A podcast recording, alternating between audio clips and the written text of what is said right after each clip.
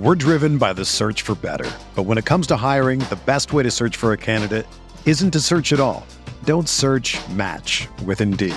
Indeed is your matching and hiring platform with over 350 million global monthly visitors, according to Indeed data, and a matching engine that helps you find quality candidates fast. Ditch the busy work. Use Indeed for scheduling, screening, and messaging so you can connect with candidates faster. Leveraging over 140 million qualifications and preferences every day, Indeed's matching engine is constantly learning from your preferences. So the more you use Indeed, the better it gets. Join more than 3.5 million businesses worldwide that use Indeed to hire great talent fast. And listeners of this show will get a $75 sponsored job credit to get your jobs more visibility at Indeed.com/Blue Wire. Just go to Indeed.com/Blue Wire right now and support our show by saying that you heard about Indeed on this podcast. That's Indeed.com/Blue Wire. Terms and conditions apply. Need to hire? You need Indeed.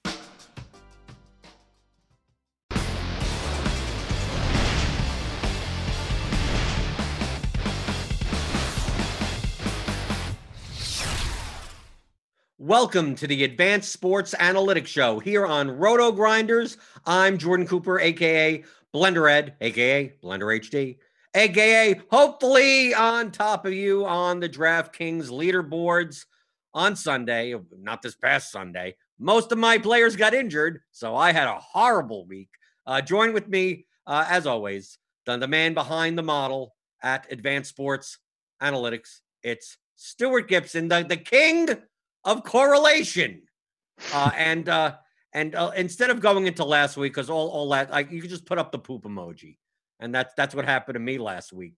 But a lot of people have written into the show and commented about, we talk a lot about correlation, and the tool that you have on Advanced Sports Analytics allows you to show the correlation between two players in the sample size that you have, opposing offenses, opposing positions, and things like that. So just, I know it's week 10 and we've gotten around to like showing the tool that you reference so often, but Stuart, can you just go through exactly what these correlation matrices type look like if you go on ASA's site and use this tool? Yeah. And so I think it's just also hyper relevant for the show. I mean, we discuss correlation a lot in terms of, numbers on some range between -1 and +1. And it's not always clear, like what that means or how that kind of manifests itself in the way players interact with one another in a game. And I think, as we've discussed before, we do feel that there are player specific nuances that cause correlations between players to maybe differ, even but when players are of similar position types. So I know you see there's a lot of good information about, wide receivers correlate with quarterbacks by this, metric, but understanding kind of what that looks like and how that manifests itself on like a week-to-week basis, I think is valuable. And we have made some updates to our player correlation app. I think a good example that I was looking at just this morning is Jared Goff. You could leave it as Goof. You could leave Jared Goff's name as Goof. That's perfectly fine. He won't show up in the system if spelled that way. But I was looking at kind of Goff and how he correlates with some of his receivers. And, we can find just with a correlation matrix by looking at a matrix, we can see that Goff has this really strong 0.6 correlation with Cup, and some lesser correlation with Robert Woods, pretty large sample sizes dating back to 2018. We also added a nice little column here that just shows the combined maximum that these two players have achieved on a single week. So, it's interesting that Kupp and Goff have this super strong correlation and have been able to achieve, a combined 82.5 points on a given week, where Goff and Woods, and I think of Woods and Cup as week over week pretty similarly priced. Woods and Goff have this weaker correlation, and in the same week have never achieved a total, at least dating back to 2018, 166. And I think it's just interesting to visualize that. So we added this plot tab that allows you to just view the different data points of each week and the combined or kind of coordinate outputs of these different players. So you have Goff on the x-axis and Cooper Kupp on the y-axis, and you can see just like so clearly that when correlation isn't causal. Although I think you can make the strong case that like the quarterback is the cause of these quarterback wide receiver relationships. But in general, when Goff achieves some ceiling game, Kupp with pretty high consistency and with fairly minimal noise or variance achieves relatively high scores for him, as where a guy like Woods, we have instances kind of up here where we have Goff hitting a ceiling game and Woods, putting up these 30 plus fantasy totals. But, we also have instances where Goff is hitting these, 30, 40 point games and like Woods is underwhelming, so to speak, kind of relative to his norm and maybe what we would expect from like a very strongly correlated receiver. So I think it's interesting. There's just a flatter, I think, relationship between Goff and Woods. Like a Goff ceiling performance doesn't imply as elevated of a Woods performance as you could make the case it does with Kupp. And there's also just more noise. I mean, we have, these 20 to 30 ranges where, Goff putting up 25 points could mean anywhere from 30 points for Woods. But we've also seen Goff put up, 25 points and, have Woods fail to reach double digits. So I think it's an interesting way of looking at things. And, we always assume that like quarterbacks and wide receivers have this positive correlation, but we're also looking at Herbert this morning and how he relates to Keenan Allen. I think we talked about on last week how there's kind of, at least in a small sample, been this negative correlation between what you would expect to be super strong positive correlates. And we got a tiny sample with these two, but I just found it interesting that we do have this one game where Herbert just went for, I think, 41 and a half points, and Keenan put up, a solid 25, but he has exceeded 25 at points in this season. And, if we remove this data point, like there's this pretty strong negative trend almost where in games in which Keenan excels have actually correlated with, average at best. In this case, I mean, Keenan's best game was Herbert's worst game. In this case, and I know this was the Keenan injury game, but even kind of these points down here, I mean, these are just like really poor Keenan performances that are in sync with, not terrible Herbert performances. I mean, even this one, this one right here is like, at worst an average performance for Herbert. So I think it's really interesting. We do have, the tool with kind of this singular output metric to encapsulate, all the data points that we'd want to consider, but we have added this feature where you can actually look at the specific data points and really get a sense. Correlation is an attempt at being a linear measurement. And sometimes, like we even saw, I think with Woods, where there's kind of a point at which Woods has positive correlation with Goff, but then at a certain point, Goff reaching like an excessive ceiling doesn't really help Woods. So sometimes plotting it out allows you to see the non-linearities in players' relationships where correlation just as a singular metric might fall short because it is a linear measurement. So it attempts to apply a flat line or a straight line to a relationship that at times could be parabolic, it could be exponential, kind of increasing in return. So yeah, if you guys are interested, check it out. We will have it free, open access for through the end of today. So if you want to use that with the Tennessee-Indianapolis game, could be useful. I think there's some interesting players to check out. I'm going to be interested to see how some of those Tennessee receivers correlate with one another, how Henry fits into the mix, stuff like that. So yeah, check it out on the website. Right, and if you're building your GPP lineups, obviously, to increase your ceiling, you want as much correlation, that positive correlation that you could get, so that when one thing happens, another thing happens. And the perfect way to do so is to enter the FanDuel single entry series. It's still going on. Okay, so even if you missed it, I think this is the last week that you could get in if you haven't entered at all, because the top four combined scores for the weeks, because it's been running since week six. So it's week 6 through 13. So if you missed any of the weeks, like all you have to do is weeks 10, 11, 12, 13, and those four scores, the top five combined within each buy-in tier, there's $5 contest, there's a $33 contest, there's a $100 contest. And if you're one of the top four, you go to compete in a six-man 20K final. If you're the top two finishers in each tier, and that's all sponsored by Roto Grinders. So go to the FanDuel single entry series. It's in the lobby right now on FanDuel.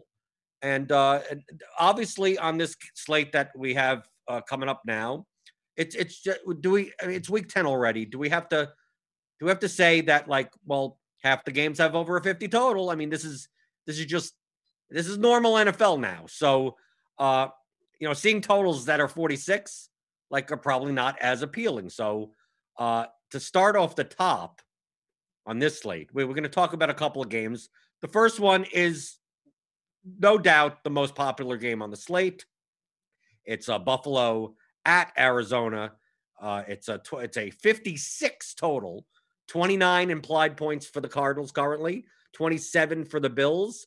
I'm going to assume, Stewart, that outside of maybe the Packers, who are a nearly 2-touchdown favorite, that both Arizona and Buffalo are probably second and third on your most likelihood of scoring the most points. And you're on mute.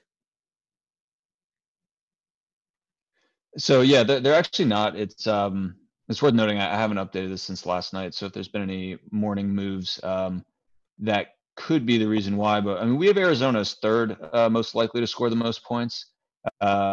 We have Buffalo down at the 10th most likely.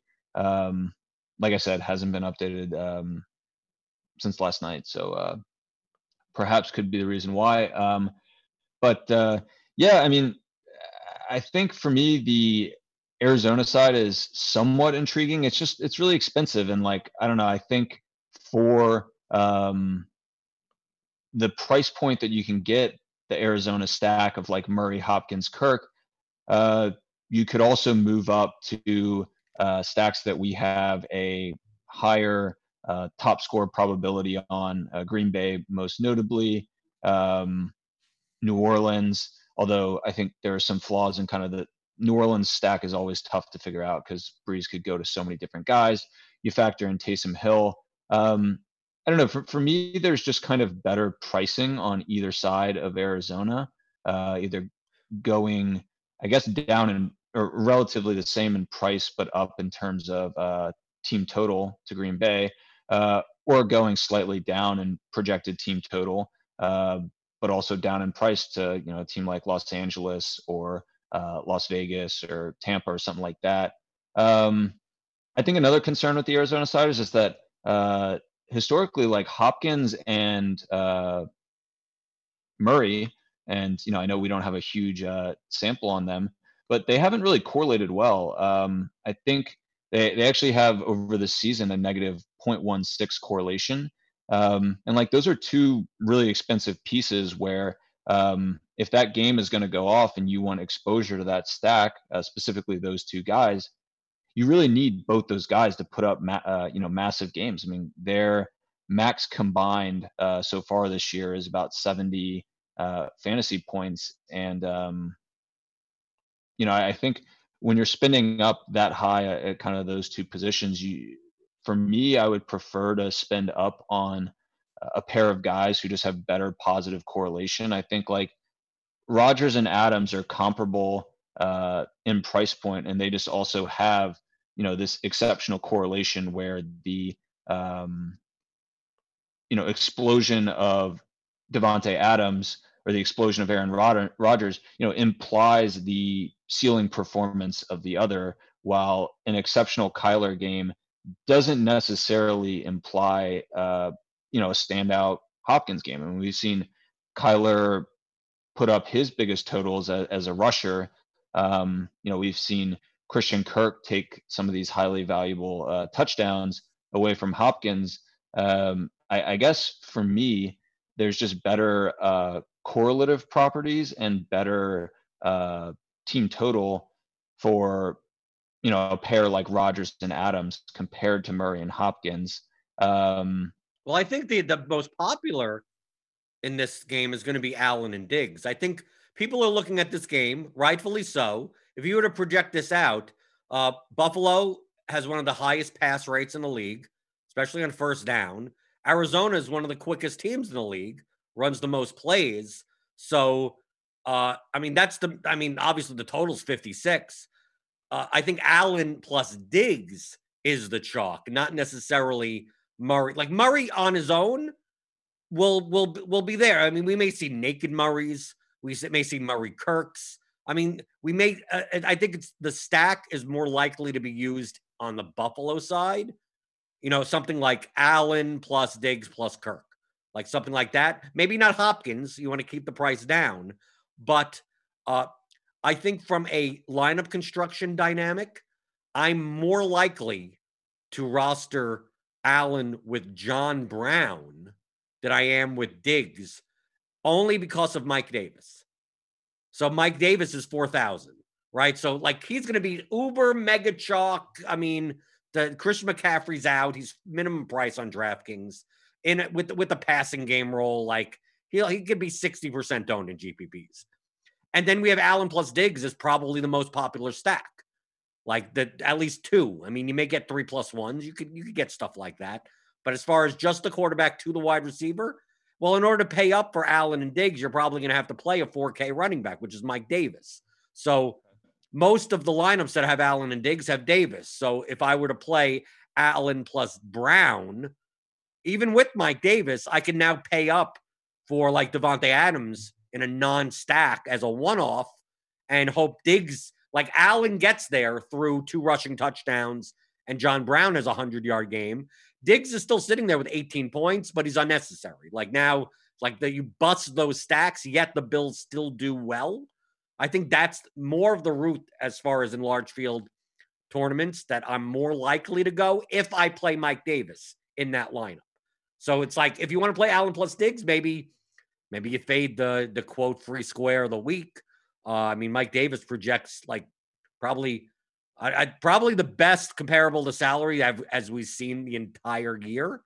So I'm not necessarily saying to fade him, but think in terms of what do your lineups look like if you're going to play Mike Davis as well as stack the chalkiest games, and not just don't stack the chalkiest game, find something that's somewhat different. We have other 7K wide receivers that are going to go less owned than Stephon Diggs. We have him currently at 24% ownership. There are other 7K wide receivers that are going to be half of that or a third of that could easily ceiling. And Allen could still have a good game without Diggs having a 30-plus point game. Got it. So you think kind of the chalk build or construction will be super cheap at Davis, using those savings to get up to a expensive quarterback receiver stack. And so you're interested in kind of flipping that and going with some sort of cheap receiver stack, paying up at running back. Or paying up at other wide receivers. I could still use wide receiver flex. I'm not saying we're going to get to some vomit stacks that we could use, but even when you use the vomit stacks, you're probably going to be paying, you're doing that so you could pay up for a premier running back and like 2 premier wide receivers, 1 in the flex or something like that. So I don't think you're losing anything if you play the high price quarterback or if you play the low price quarterback. I'm just saying for this specific Buffalo stack that once I play Allen plus Diggs from Davis with Davis in there and then maybe run it back with Christian Kirk, it's like it seems like I'm like half my lineup is like the stone chalk. And unless I'm going to get really weird elsewhere, maybe I just find different pieces in this game. Obviously the leverage play in this game is playing Zach Moss, right? We have to see obviously what Chase Edmonds, what Kenyon Drake's status is going to be, because Edmonds is going to be chalky if he's the only running back that's pretty much going to get touches there. But Edmonds is kind of negatively correlated to Murray anyway. So because obviously the goal line carries. So like, I'm not necessarily concerned about Edmonds when it comes to this stack. I'm just more concerned about Allen plus Diggs plus Davis in my lineup going like, is this the best way to be? Should I try to be different elsewhere, or should I just try to be different in the game so I could at least still play? I could still stack the game, but not be like not have my lineup duplicated by 20% of the entries in the contest. Got it. Yeah, that makes sense. I guess the Buffalo side is, at least in my estimation, a little more reasonably priced than the Arizona side. So, but the next game, I think the next game may go under-owned. The next game is right there, 55.5 total. It's the Seahawks at the Rams. The Rams are favored by 2 points, 28.75 implied total. Seahawks 26.75 total. I'm going to assume, I said it before, I mean, you had Buffalo 10th on your list. And I think that's quite low for a 27 implied total. I mean, what does it look like for the Rams and the Seahawks? Yeah, so we have, let's see, we have the Rams fourth highest behind Green Bay, New Orleans, Arizona. It's really pretty tight in this kind of middle tier, like Buffalo at 10th most likely to score the most points and Arizona at third most likely are only separated by 2 percentage points. So there's this kind of tier of like Los Angeles, Raiders, Steelers, Bucks, Browns, Seahawks, Bills, where it's just like super tight and there's not a whole lot separating them in terms of likelihood of scoring the most points. Yeah, I mean, to me, I think like Los Angeles is well priced. I mean, they are not hardly any less likely to score the most points than Arizona. They've got, you know, a quite comparable total, and they're cheaper. You know, there's I think as we noted at the top of the show, like really great correlation between Kupp and Goff. You know, Woods, I think has, I think of as more of like kind of an upside type player, but his upside is, I'm not going to say random, but it's just less, you know, less tied to the performance of Goff. And for stacking purposes, you know, I think focusing on the guy who stands to have the greatest relative chance of reaching his ceiling when Goff reaches his ceiling, to me, like Kupp looks like that guy. And like, to me, this is a pretty, you know, pretty good spot. Like, I think just the pricing is pretty decent. You know, there are some cheaper options that, have totals slightly below Las Vegas, but if you want to get access to kind of this, top group of teams, to me, the Rams seem like the cheapest option to do that. And aside from maybe Rodgers to Adams, have, you know, the best QB to receiver correlation.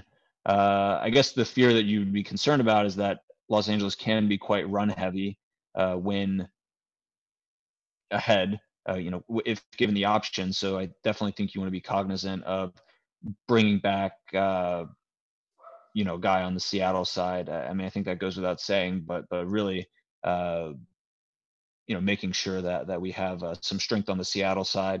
And, you know, do we have any word on if Carson's going to play? Like, I think that could come in the form of even, you know, Seattle leading. And, you know, if kind of Russ, Lockett, Metcalf is going to be a potentially chalky combination of players, maybe build around the script that the total holds, but Seattle actually is playing from ahead, not Los Angeles.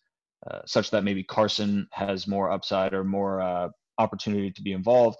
And, you know, this Los Angeles side is forced into a more pass-heavy game script than they would like to be, I guess, assuming if they were winning. Right. I think you expressed the concerns, but that's, to me, I think the more appealing side is the Seahawks side based on the context of the slate. The Rams are favored in this game. I don't know what's going to impact ownership more, that people are scared that the Rams are run heavy or that the Seattle secondary is so bad that they're just going to exploit it regardless. I mean, because like, it's like, oh, Seattle could, you know, the Rams could throw all over the Seahawks, but I mean, do they need to? if they're going to run the ball 60% of the time. But I think Russell Wilson is going to be, I think most of the ownership is going towards Allen and Murray in that game. I mean, Russell Wilson is Russell Wilson. So, I mean, it's not like he's going to come in unowned, but we have Russell Wilson projected owned at single digits. Goff, we have more owned in this game than Wilson. And then plus we have the whole wide receiver cornerback crap with Jalen Ramsey and with DK Metcalf. And Metcalf's probably going to be single digit again. I mean, we saw it with last week. Oh, you can't play him against Tre'Davious White. And they don't realize that DK Metcalf is just a freak of nature. So it doesn't even matter. So I take a look at this and go, well, I'd rather the Rams be ahead in a competitive game and a 3-point, 7-point type of game. And then play, instead of playing Goff and Woods and Kupp, you know, and spend two 6K receivers. I think it's compared to the ownership, it may be more beneficial to play a skinny single stack with Wilson plus either Lockett or Metcalf than either Kupp or Woods. And then if the Rams do start running the ball more, like it kind of sucks all the Goff ceiling, it sucks off of, and it's going to suck off of the double stack ceiling. Like Kupp could get there, Woods could get there, but as they're running the ball more, like both of them at the same time, probably not. And lean more towards that only because of ownership. If you told me the Seattle side was more owned, then I'd be, yeah, Goff is cheaper, right? And Kupp and Woods are cheaper, but they're also more owned. Kupp, we have projected owned as 17%, Woods at 13%. We have Lockett at 16%. So, I mean, this game is still being owned, but probably not owned at the level of Arizona and Buffalo. But when I see DK Metcalf at 7,600 for 8% ownership, when you could play tight ends, you could play Jacob Hollister, you could play Gerald Everett, if you're going to double stack, I'd rather double stack with some cheap tight end or Josh Reynolds or something, you know, so my stack size doesn't get exorbitantly expensive. And I think that's a way to play a high total, somewhat chalky, but not that chalky game in a somewhat different way. And you could still play Mike Davis in that one. Yeah. No, I think that makes sense. Yeah. I think it's a game where you definitely want to structure your kind of game stacks around some game script. You know, if you're building around Los Angeles being run heavy, plan accordingly, and vice versa. There's just, you know, some teams that Los Angeles in particular, Seattle, I think has been less, I guess their plan of attack has been less tied to the competitiveness of the game this year than in previous years, but Los Angeles really more so than Seattle. There's potential for it to for game script to be highly, highly impactful in kind of the way you'd plan for game stack. Okay. Next game on the docket, 51 total, Broncos at the Raiders in the Dome in Las Vegas. It's a 28 implied total for the Raiders, 23 for the Broncos. Waller is expected to be the chalkiest tight end on the slate. So I'm going to go here and pull up our preliminary ownership from Jamino's hamster wheel. And basically the tight ends are the owned pieces in this game. We may get Lock and Carr may get for cheap quarterbacks. They'll be like the popular cheap guys, but still they're coming in at 3% and 5% ownership because obviously you can only roster one quarterback. So that's quarterback ownership is kind of like, you don't have to care that much about, but as far as the skill position players, like Jacobs, 9%, Judy, 7%, and then like nothing. And this game has a 51 total. I know that these aren't the most appealing offenses, and like the Raiders could spread the ball around. I mean, outside of Waller, I'm not a big fan of single stacking Carr with just Waller, but you could do it. And then running it back with a Judy or a Patrick or something like that. It seems like this is a game I may want to target because it was going to be underowned, but it'll be very hard to figure out what pieces. To me, I see Jacobs at under 10% being like, if I'm going to play anyone in this game, like, why don't I just play Jacobs as a one-off and then not worry, and then hope he gets 30 carries and just runs over the Broncos. Yeah, I mean, I think he makes sense as kind of the most likely individual skill player, you know, to achieve a ceiling game. I mean, I'm pretty interested in Las Vegas side. Who do you stack with? Tell me. You have Waller, and then who? Aguilar, Ruggs, Edwards, Renfro. I mean, like who's your wide receiver? Like, how does Carr understand that Carr is cheap? So it's like, I don't need 30 points from Carr. I could get by with 25. So do you think there's a need for one of the wide receivers? Because let's say Carr throws for 300 yards. Waller gets 2 touchdowns in 100 yards. And all the other receivers are just like 4 for 50, spread around. Like, it's not like they're all cheap. I mean, Ruggs is 4,500. Aguilar's 4,900. I mean, Edwards he's probably going to be the 4th wide receiver. It's like, hey, they look like a cool vomit stack to me. It's just like seems like the Colts to me. Like, how do I pick out the guy that's going to do well? Yeah, I mean, Aguilar would be the guy I'd be in favor of. He so far this year has had good correlation with both Carr and Waller. Like there, have been ways at least so far this year that Waller and Aguilar both get there.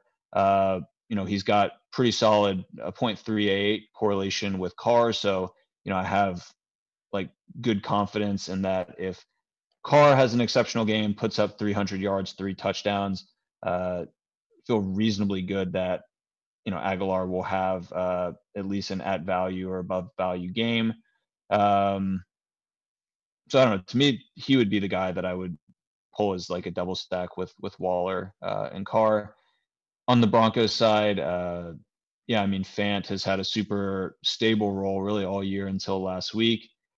Judy has been on the rise. I mean, Tim Patrick saw a decent amount of targets last week and was kind of the only Denver guy. I mean, Locke, Fant, Judy all had a really big ownership boost last week. Tim Patrick's ownership stayed more or less flat, and there have been times this year where he has been the leading receiver over Judy. We could be seeing, I think it's pretty common for some of these rookie receivers to really ascend in the second half of the season. So we might be seeing that with Judy. But if he's going to be significantly higher ownership than Tim Patrick, which I assume he will be, I think that could be a bring back route to go. Well, because you're not bringing it back with Fant. You're not playing a double tight end lineup. Yeah, no, I guess not. You're right.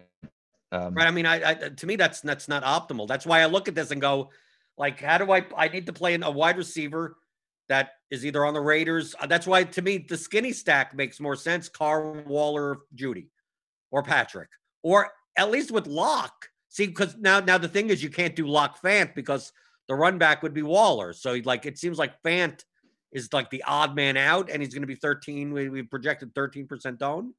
Like the positions don't line up. It's like, unless you want to play a double tight end lineup, but I tend to stay away because the tight ends don't have the highest of ceilings typically at the position. So like, I feel like if I want to take shots on this game and I want to try for Ruggs and Aguilar, I feel like I need to build 20 lineups of just this stack, and which is fine. You just have to invest. You basically have to invest more money into it. And I'm much more likely to like, can I get away with if I'm playing 100 lineups, can I get away with 10 skinny stacks of this game on each side rather than try to just like nail the Hunter Renfro 2 touchdown game that may or may never happen. Yeah, that makes sense. And I think for me, one of the knocks against Las Vegas side is that I think there are real ceiling concerns with Carr, and like Waller, I think has a nice ceiling, but like Aguilar hasn't proven to have a particularly high ceiling as part of this offense. Carr in his career with Las Vegas has always been a guy who I feel like frequently median projects pretty well, but he rarely Locke, I think we saw last week, has clearly the higher ceiling than Carr, even though Carr might median project a little better. And, for tournament purposes, I think lack of a ceiling is a fair concern and maybe one reason to not be as high on this game as the total. would suggest. But for me, just the pricing on the Las Vegas side in particular relative to team total is just really cheap, and I think makes it worth some consideration for me. Right. You just have to realize that Carr and Locke are not the greatest of quarterbacks, and maybe they'll turn into pumpkins, right? They could turn into pumpkins. And talking about pumpkins, autumn is in the air, and Manscaped is here to ensure you don't carve your pumpkins when you're grooming. And I know it's past Halloween, by the way. I know that this copy is like 12 days old. Why isn't there a turkey reference in here yet? It feels like it should. We're doing Halloween copy still. But of course, when they're talking about pumpkins, they mean your boys downstairs, right? Your balls, right? In fact, Manscaped is on a mission to change the way you approach caring for your balls. And great news, they just released their products in the UK, Canada, and Australia.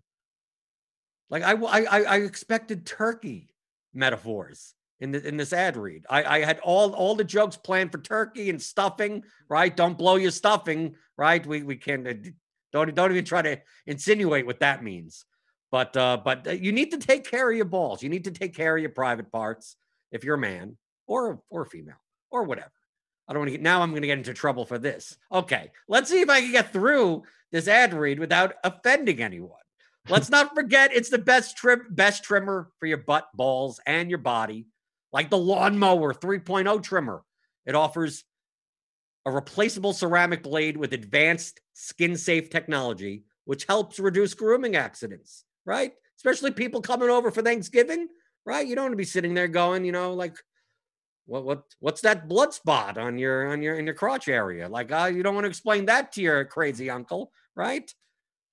They also have the new Weed Whacker ear and nose hair trimmer that uses the same skin-safe technology when you're trimming those delicate nose hairs of yours. The crop care kit includes the Crop Preserver ball deodorant, right? You gotta smell fresh for Thanksgiving. You're probably doing Thanksgiving over Zoom, right? Right? It's gonna get to the point when is anyone going out for Thanksgiving for this year? Because obviously, the cases are going up. So maybe you do it for your significant other, whatever. And just like, if you have an accident or maybe your balls are a little bit stanky, right? You just do it over Zoom. So you don't even bother going. So you should still do it for yourself, right? Cause you have the Crop Cleanser body wash, a full body wash that you could also use on your hair. Not at the same time, on all forms of your hair. Don't transfer from one hair to the other hair. Like, just get more. That's why you get more of the product. So don't try to conserve this. Crop Mop ball wipes. You never know when an opportunity strikes, so you should always be prepared. That's right. And it even says here. Plus, you don't want to stink when you sit around that Thanksgiving dinner, right? What's that smell? It better be the cooking because it's not me.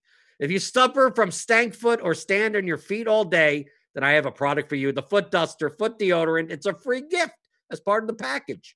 The cooling tea tree oil offers a pleasant experience for the stankiest feet and allows you to take your shoes off in confidence, even if you're on Zoom for your Thanksgiving dinner.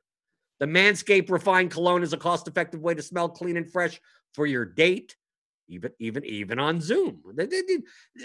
Smell fine for your pets, even fine. So they don't run away because of your ball sweat, right? The Crop Cleanser hair and body wash was designed with aloe vera and sea salt to leave your skin clean, fresh, moisturized, and reinvigorated. These formulations are all vegan, cruelty-free, dye-free, sulfate-free, paraben-free. I don't know what that is, but it's not in there. So your manhood, it is in good hands. You can get all of this. Get 20% off and free shipping at Manscaped with a D at the end.com with the code ROTO, ROTO. Get it just in time for your Thanksgiving dinner, right? Get 20% off and free shipping at manscaped.com with the code ROTO. Make your balls a priority this fall. The next time, by the way, I know Devin's producing the show. Let's see if let's see if we can get some Thanksgiving copy or then Christmas copy.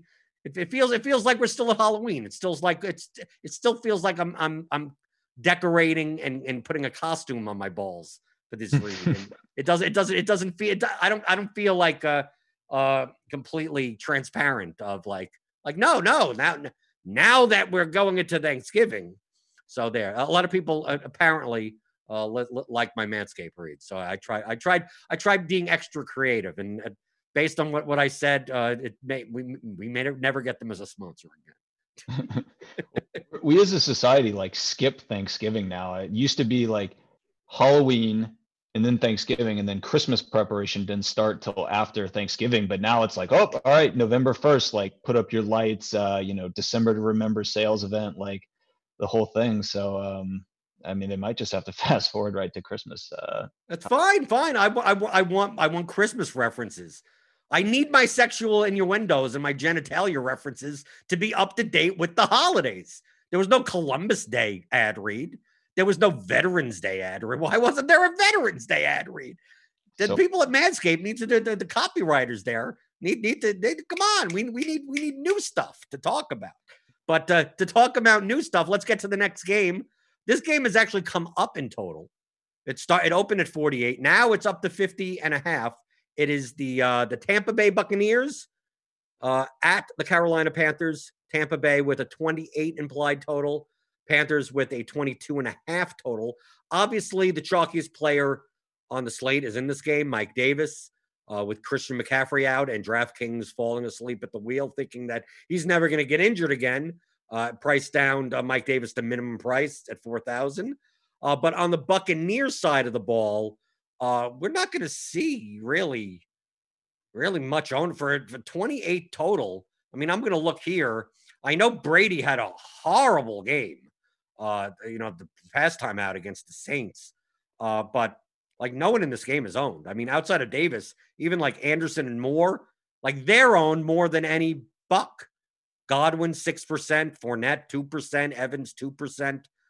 Out of 28 total, I'm going to assume that the Buccaneers are high on the list. Is the issue with the Bucs that now with Antonio Brown in the mix, that like Brady could be a fine, obviously he doesn't rush the ball. So compared to like Murray and Allen and those guys, his ceiling could be capped. He's more in the line of like an Aaron Rodgers type.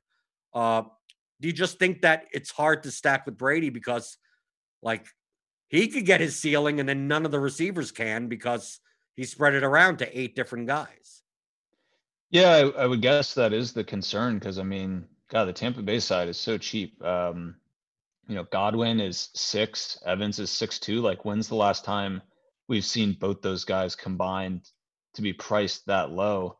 I think we discussed a while ago, like, Marvin Jones and Golladay is a pair that when at full price, we don't really like to consider in the same lineup, but when their prices come down, it is a little more palatable. I mean, is it crazy to think that we could, even though, Godwin and Evans have modest negative correlation, that at, combined 12.2K that, they might be able to fit into the same lineup?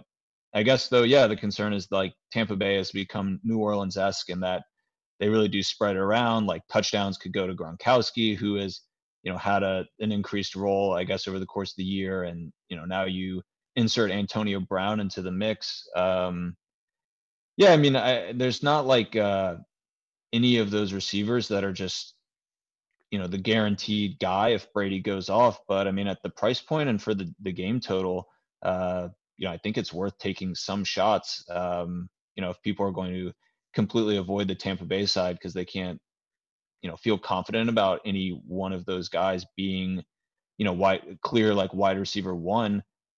I don't know. I think it's worth taking some shots. I also think the secondary correlations. I think this game, if Mike Davis, we currently have projected owned initial ownership projections of 58% in large field GPPs.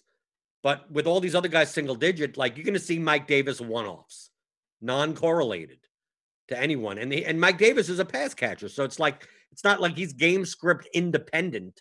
So obviously leverage point would be taking like Robbie Anderson instead, like fading Mike Davis, take Robbie Anderson or DJ Moore or Curtis Samuel even. But I think even if you're not going to play Brady, like why not have lineups? If you're going to play Davis, play Godwin, play Evans, like pick your poison. I'm not saying the one over the other. Play Gronkowski, fine. Fill your tight end spot. You know, since tight end tends to be a wasteland, like Phil, and just if you're going to play Davis, why don't you play Gronkowski in that lineup? So, so I think that this is a good opportunity to build chalky Mike Davis lineups that now differentiate you while being correlated with the other side. That obviously, if big plays and touchdowns get scored, more plays are available and more points are available to Mike Davis. So why not just take advantage of that? Yeah, I think that sounds like a good approach. I mean, I think I am, just given the price, interested in trying some Tampa Bay stacks. I know that you're you know, dealing with potentially crowded receiving core, but at the prices they're at, I mean, there's some real upside for really any of those Tampa Bay receivers, and you know, potentially even combination or pair of those receivers. So. Well, let's go to the complete opposite type of team from the Buccaneers. The next game on the docket, it looks like the last game that has a 50-plus total. It's the Jaguars at the Packers, 50 total. Packers are currently favored by 13.5. They have a 31.75 implied team total. The Jaguars have an 18.25 team total. And we're going to see two of the chalkiest expensive options at their positions in Aaron Jones and Devontae Adams, but like who's more condensed? What offense is more condensed than the Packers? I mean, between Rodgers, Adams, and Jones, I mean, that's where all the ownership is, but that's where all the points are. So we currently have Adams projected at 30% ownership, Jones at nearly 30% ownership. Obviously, it's easy to fit one of them in with Mike Davis at $4K, and you may get some other cheaper value options that you could find. Is this game stackable? Is James Robinson as a nearly 2-touchdown favorite on the other side, 6,600, worth a ceiling shot? Is Chark worth a ceiling shot? I see this game as you take Adams or you take Jones in lineups. You don't play them together. And you hope that, I mean, because they're expensive. I mean, we're talking about Devontae Adams at 9,000, and all these ceilings have to do with touchdowns. And we have Alan Lazard probably back. Tanyan could steal a touchdown. Jamal Williams will be back, so maybe Jamal Williams gets 40% of the work, and Aaron Jones, you know, he could still get there in 60% of the snaps. So I take a look at this and go, if they're going to be 30% owned each, I don't know how you you're playing it for raw points. I mean, I understand playing both. They're good plays. It's just a matter of like, do I play Rodgers, Adams, Chark? Like it doesn't seem like the type of game that if the Jags are competitive, like how does Aaron Jones get there? Yeah, it probably doesn't, or he factors in a big way in the receiving role. I don't know. It feels like a game where probably just have to be willing to eat one of those pieces of chalk, either Jones or Adams. And, you know, because I do think they figure strong plays with, you know, high projectability and, you know, projectability for usage. So I think, yeah, just eat the chalk on one of those two guys and try to stack up a different game.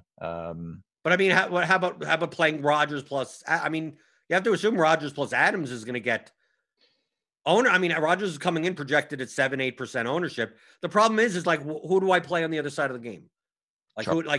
To me, if this game is competitive, like it actually turns out to be competitive, I'd almost rather stack from the other. I'd almost rather play the cheaper side and then use Jones or Adams as my run back.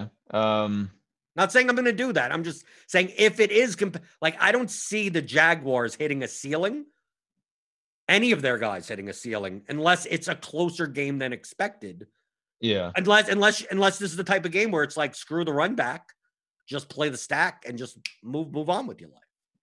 Yeah. I mean, it could be one of those games. I mean, I think we had a similar game with New York, Kansas City, and like the New York bring back was feasible because there were, 3 to 4K pieces on the other side that projected for pretty decent volume. on the Jacksonville side, like, you know, you have Chenault, but he hasn't been getting much usage lately. And then, you know, the pieces that you would want to bring back are not, you know, 3.5K, you know, Denzel Mims. They're, you know, full price Chark, full price James Robinson. I don't know. I mean, like Chris Conley could be worth a dart throw. He, you know, had a big usage week last week and is kind of fits that mold of being super cheap. But I think there's less confidence in like Chris Conley having, you know, full kind of high volume role than we had with like a Denzel Mims or Berrios getting a full usage role. So yeah, I mean, I think could be like, you know, you could go just Adams, Rogers, Skinny, and then figure, you know, they get there in 3/4 and not bring anyone back. I don't know. For me, I think I prefer to just take Adams or take Jones and then look to stack elsewhere. Okay, so now we got the bucket of 6 games that have under a 50 total. There's one appealing off the board vomit stack that I like, and I know that there's one that you like. I'm assuming the one that, because a lot of times we align, and I don't know if we're going to align on this one, on these two. I think I'm more on your side on this one, and you may be completely wacky. You think I'm wacky for another one. I'm assuming that with the Browns and the Texans game, it opened at 54. It's now down to 49. So it's come down 5 points. That if Mayfield, who's off the COVID list, I'm assuming he's going to start, that like Mayfield plus Landry plus Hooper, and then like Duke Johnson on the other side or Cooks on the other side, like that to me that makes for a natural mid-range stack where then you could just play Devontae Adams and Stephon Diggs. You could play Mike Davis in that lineup, Aaron Jones. You could essentially play, just jam your lineup with like the chalk. And if the stack gets there, like you win, right? I'm assuming you're on the Browns, even though the total has come down, but they still have a 26 implied total, right? Yeah, I mean, I think it's just the total per dollar is quite strong. You know, super, super cheap stack. If you look at like Mayfield, Landry, Hooper, you know, typically you don't like doing running back plus quarterback, but, you know, Hunt, I think, is one of these running backs that makes more sense as part of a stack than others. I wouldn't say he's like Kamara level, you know, sensibility for stacking with QB, but, yeah, it's super cheap. There is pretty decent in a small sample, a correlation between like Hooper and Landry. You know, I think so there's good correlative properties there. I mean, the concern, and like I think we've discussed on this show Cleveland before, is just like, man, I mean, their total always just seems to be higher than our comfort level with in playing them. And like, the ceiling on really all three of those guys, Mayfield, Landry, and Hooper, is just super limited. Like, you know, they just tend to run the ball so much, yeah, that no one, Landry can't get a 30-point game because they're just not throwing enough. You need to hope in this game that there's some broken play or the Texans get out to a 2-touchdown lead like that. I mean, obviously, that's how ceilings get opened up. But yeah, from a natural standpoint, Cleveland, if they're ahead, they would just rather just not have Mayfield throw the ball. Right, exactly. So, yeah, I mean, I think when I was looking, I kind of fill out my chart and data in a certain order. Ceiling is one of the later things I get to, and I first just start at like team total, blowout risk, salary, historic ownership, and correlation, and like, by those metrics, Cleveland just looks really great. And then I started kind of adding up, you know, possible ceilings for this trio of players. And I was like, ugh, like that's really not very good. And I know they're super cheap, but I mean, like we have them as a ceiling of like 50 fantasy points. You know, it's just like, no matter how cheap they are, that's just not a very good ceiling for a double stack. Well, maybe you're not going to like my favorite vomit stack of the week.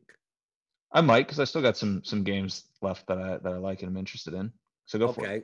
So, you want to talk about multiple ones? Okay, I was going to bring up Probably the cheapest stack for the implied total. In comparison to the implied total, it's Miami Dolphins, 25.25 implied total. It's a 48 total in the game. Chargers, 22.75 implied total. Tua is under 6K. Parker is 5,000. Jakeem Grant is 3,000. The run back's Keenan Allen. When does DraftKings send me the $1 million?